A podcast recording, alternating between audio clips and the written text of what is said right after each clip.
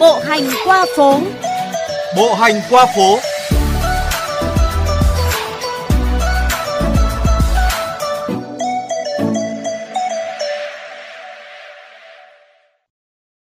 Thưa quý vị và các bạn, năm nào cũng vậy, cứ tới những ngày giáp Tết, Hà Nội lại chìm trong màn mưa phùn mịt mờ như đang đi trên cung đường sương răng kín lối ở Tây Bắc. Cuộc sống trong màn mưa bụi tưởng chừng ảm đạm nhưng lại có vô vàn sắc thái đối lập đan xen, từ yêu ghét, chậm rãi, vội vàng, cho tới uể oải, bừng bừng sức sống. Bộ hành qua phố hôm nay, mời bạn cùng cảm nhận những điều nhẹ nhàng mà lắng động nơi thành phố trong màn mưa răng mắc độ chớm xuân. Trời trở gió, đường phố dường như trở nên dài và rộng hơn. Rồi mưa, mưa phùn như ai dây bột bỗng xuất hiện trên phố. Nhịp sống thường ngày của bà đồng tường thụ không vì vậy mà thay đổi. Thời tiết ẩm ướt có thể khiến sức khỏe của người già không mấy dễ chịu, nhưng bà thụ vẫn dậy sớm, đi dạo một vòng, ngắm thành phố như vừa thân thuộc vừa lạ lẫm dưới màn mưa. Cơn mưa phùn lất phất cũng trở nên tươi đẹp bởi nó gợi nhắc về những trận mưa rừng Trường Sơn năm xưa khi bà theo đoàn văn công cam múa tổng cục vào chiến trường. Cũng uh, chứng kiến rất nhiều những cái cuộc mưa mưa rừng trong Trường Sơn chẳng hạn. Có hôm mưa gió to hơn này bà vẫn quảng ho mưa đi mà lại đeo bốt đi mà. Còn mưa mà mưa bụi như thế này thì đi nó cũng có cái sảng khoái con người. Đấy, sảng khoái con người đi lúc ngửa mặt lên mà thấy những cái hạt mưa nó lấm lấm nó, nó rơi là rất thích thú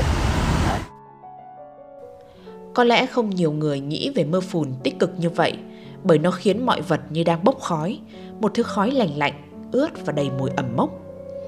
Nhưng cũng có những người lãng mạn yêu mưa phùn khi ngắm thành phố qua ô cửa trắng mờ với không khí đặc hơi nước hay đi lang thang ngoài phố chụp vài bộ ảnh kỷ niệm.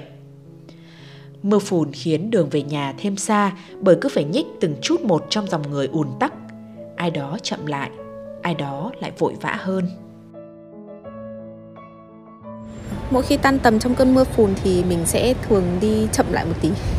Vì có vội hơn thì cũng không về nhanh được nên là chậm lại có khi thấy nhiều thứ hay ho trong dòng người. Nó là quy luật mình phải chấp nhận. Không thích cũng phải thích. Ờ, chuẩn bị uh, mình già thêm một tuổi. Mưa phùn đến vào tháng chạp như một quy luật bất biến. Mưa không to, chỉ lay phay nhẹ nhẹ, rơi nghiêng theo từng cơn gió bấc và tưởng như không bao giờ dứt. Cũng không biết có phải vì gam màu thiếu nắng trong cơn mưa này mà hoa đào cũng trở nên thắm hơn. Mưa phùn rục rã đất trời sinh sôi, bừng lên sức sống mới. Mưa đánh thức giấc ngủ đông dài của muôn loài. Mưa như hồi chuông báo mùa xuân sắp sửa về.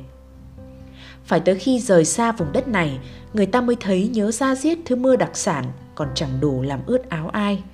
Bởi dưới cơn mưa ấy có biết bao ký ức đã qua khiến người ta luyến tiếc và khi cơn mưa phùn như đang trải tóc trong ngày tháng chạp.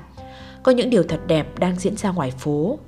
Đó là một em bé đứng che mưa cho một chú mèo hoang không nhà, là ai đó cúi đầu xin lỗi khi chót quệt xe trên mặt đường trơn trượt, hay dưới tán cây trong mưa lất phất có giỏ đồ mùa đông, ai cần có thể lấy mang đi.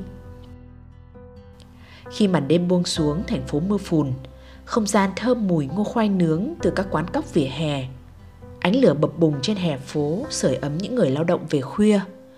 Dưới làn mưa bụi, những bàn tay càng thêm nắm chặt. Những nụ cười đang sưởi ấm không gian bởi cái rét tháng chạp làm mọi người xích lại gần nhau hơn. Dù còn có bao nhiêu điều không hài lòng với tiết trời, khi nghĩ tới một mùa xuân mới sắp về, người ta có thể dễ dàng quên đi những phiền toái mà nó mang lại. Bởi trong thời khắc chuyển giao, lòng người thêm hứng khởi nên thành phố mưa phùn cũng trở nên đặc biệt đáng nhớ với đủ sắc thái cảm xúc.